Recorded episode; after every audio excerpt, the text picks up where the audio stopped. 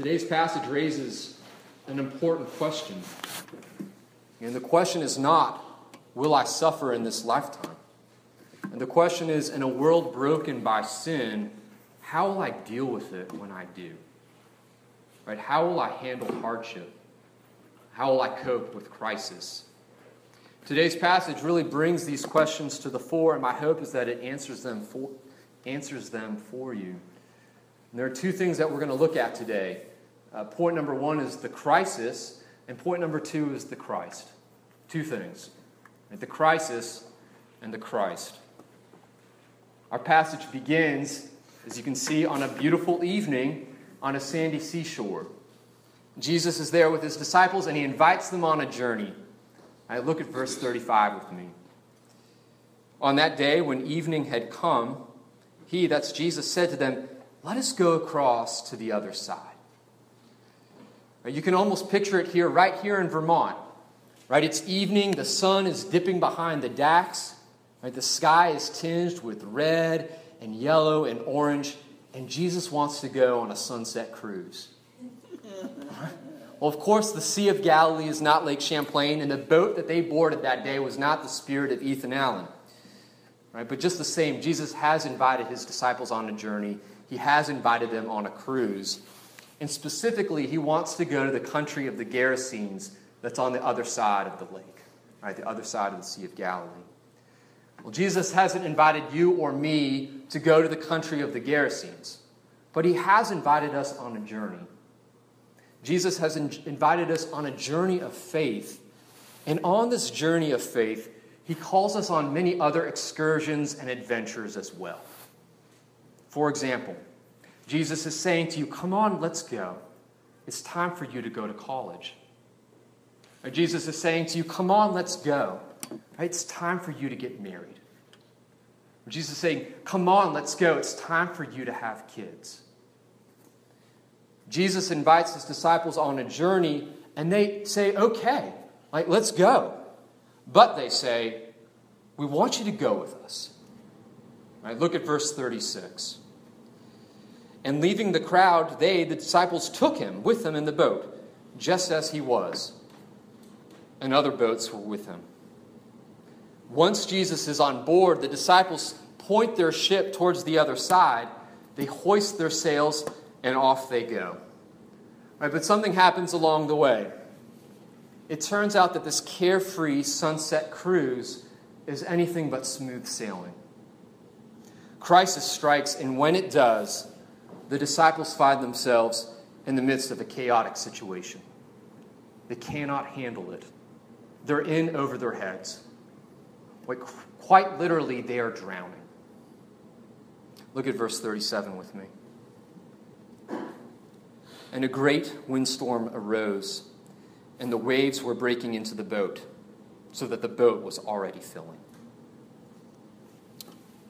On this journey with Jesus, right, the disciples get caught in a storm. What seemed easy is now difficult and what seems straightforward is now very chaotic. Jesus said, Come on, let's go. It's time for you to go to college. But you're realizing that UVM or Champlain or St. Mike's is hard and stressful and painful and scary. Leaving home can be lonely, and making friends can be hard. You're stressed out about class. You don't know how to confront your roommate you're not sure what major to go for. Your boyfriend or girlfriend broke up with you over spring break. And you're wondering, what the heck am I doing? Jesus, what have I gotten myself into? Jesus said it's time to get married. But you're realizing that marriage is a lot harder and stressful, and it's painful and scary. You know, dating was a dream, and the honeymoon was hot. But now you're waking up next to the same person day after day, and guess what? Their breath smells. They leave the seat up. You didn't realize it before, but the way they chew their food is annoying, right? And you're not just sharing the same bed or bathroom, you're sharing the same bank account. And you're fighting now, and you always fought, but it's different now because you're sort of like stuck with that person forever. And you're realizing, What happened to us? What happened to me? Jesus, what have you gotten us into? Jesus said, Come on, let's go. It's time for you to have kids. But you're realizing that parenting is hard, it's stressful, it's painful, and it's scary. Now, Megan is pregnant, and we don't have kids. Uh, not kids yet, right? But we do have friends with kids, and we do watch the show Parenthood, so I guess we're experts on the matter. Maybe not quite. We do watch the show Parenthood a lot. We love it. Um, there's episodes by the end of which we are crying because it is so poignant and beautiful. But there are also episodes that we end crying on the inside, and we're left thinking, oh my gosh, what did we just sign up for? Jesus, what have you gotten us into? The disciples are on a journey. And significantly, they're on a journey with Jesus. But in a flash, life gets hard. Life gets stressful. It is painful and it is scary. And this raises our question again. The question is not, will I suffer in this lifetime? The question is, how will I deal with it when I do? How will I handle hardship? How will I cope with crisis? Know, on that day, the disciples did what we so often do they got scared and they got angry. Right? They got scared and they got angry. Look at verse 37 again. And a great windstorm arose, and the waves were breaking into the boat, so that the boat was already filling. You know, this is no ordinary storm. There's wind, there's waves. This is like a hurricane, perfect storm sort of stuff. And the disciples are freaking out. You've got to keep this in mind.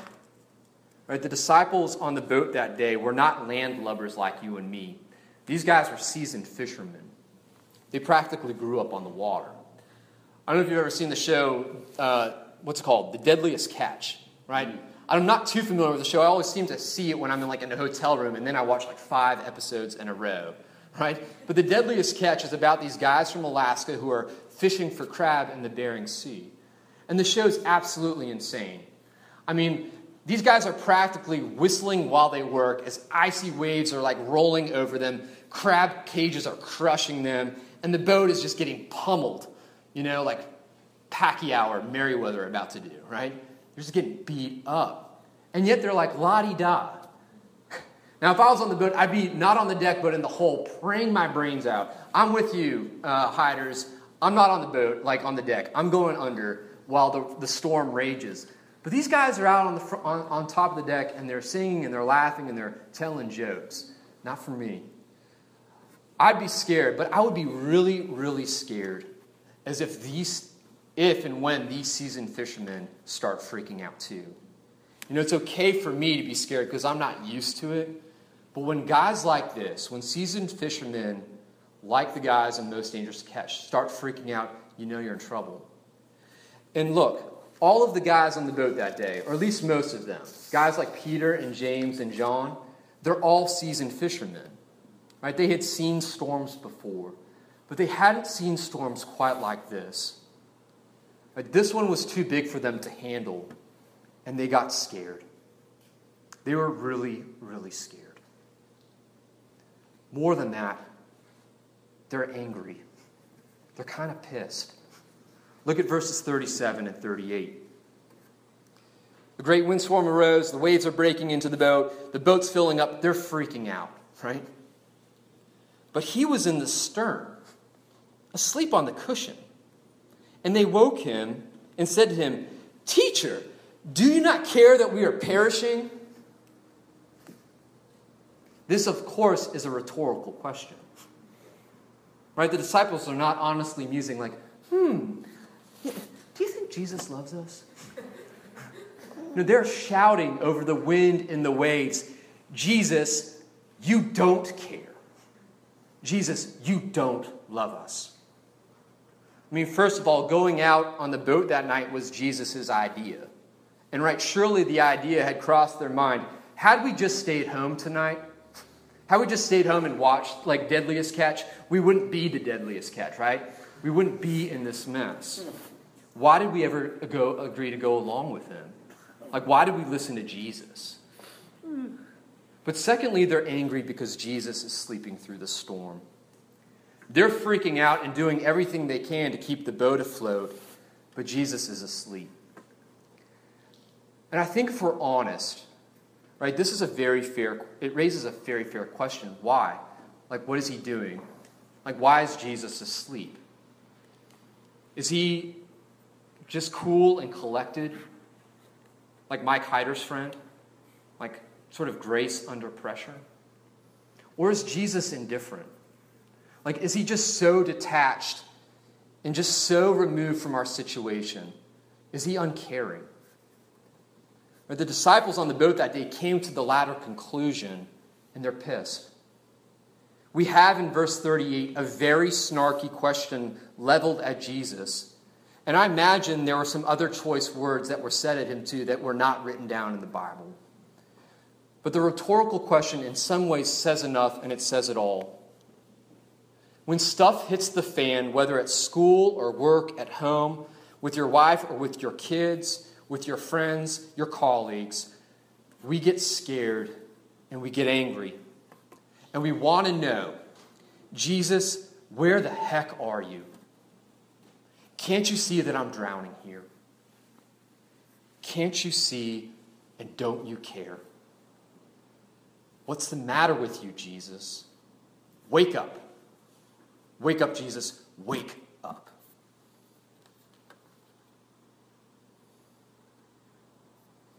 This brings us to point number two, right? If point number one is that Jesus invites, on, invites us on a journey, and it's a journey that is not immune from crises, right? Point number two is that Christ is with us every step of the way.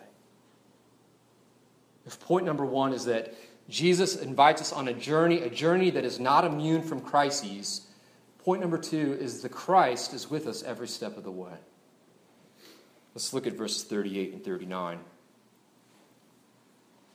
But he was in the stern, asleep on the cushion, and they woke him and said to him, Teacher, do you not care that we are perishing? And he awoke and rebuked the wind and said to the sea, Peace be still. And the wind ceased, and there was a great calm. Now, as far as we know, okay, when crisis strikes these disciples, they hunker down and they're in crisis mode, and they're doing everything they possibly can to save themselves. And this is an important detail. Up until this point, they're doing everything on their own, right? They're operating entirely out of their own strength.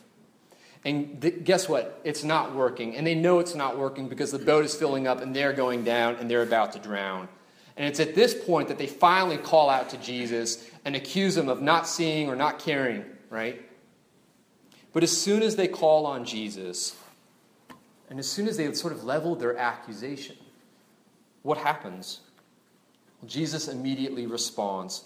Jesus wakes up and he rebukes the wind and the sea. Verse 39.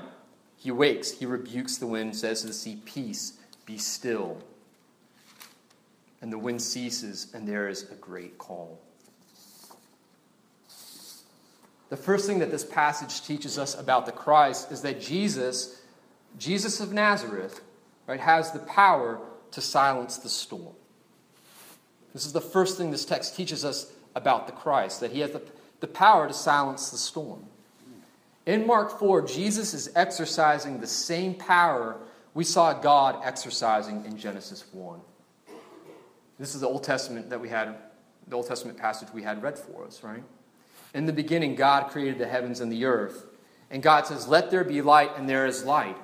And God says that the light is good. And He calls the light day, and He calls the darkness night. And this is the first day. Days two and three, we see very much the same thing. God is speaking and whatever God says, that is what the creation is doing. God says to the sea and the sky, be separated, and there's sea and sky. And God says to the land and the sea, be separated, and there's land and there's sea. And significantly, right, in this passage, Jesus commands creation to be quiet and to be at peace, and the wind and the waves obey his voice. Mark 4, right, the passage before you ends with the disciples dumbfounded. They're asking a different sort of question now. Who then is this that even the wind and the sea obey him? I don't think they're dummies. Right? I think that they know the answer, but the answer terrifies them. The answer terrifies them. I don't know if you noticed that detail, right? Look at verse 41.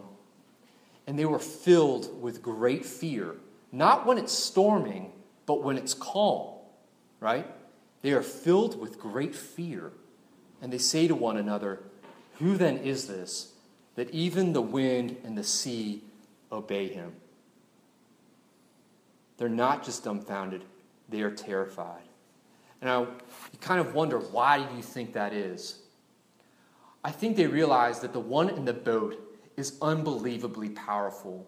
And they're thinking, if he can do this to the wind and the waves, just imagine what he could do to me. Just imagine what he could do to me. It's sort of that, I'm reminded of like Lucy and Susan, right, in the Chronicles of Narnia. And they learn that the king of Narnia, Aslan, is not a human being, but a lion. And they're afraid. And they say to Mr. and Mrs. Beaver, Is he safe? Mr. Beaver says, Well, who said anything about being safe? Of course he isn't safe, but he's good. At this moment, the disciples are wondering just that very thing. Is he safe? Is he good? Who then is this that even the wind and the sea obey him? The answer is clear. He is Jesus of Nazareth. He is God incarnate. He is the King of creation. Like Aslan the lion, he could rip them to shreds if he wanted to.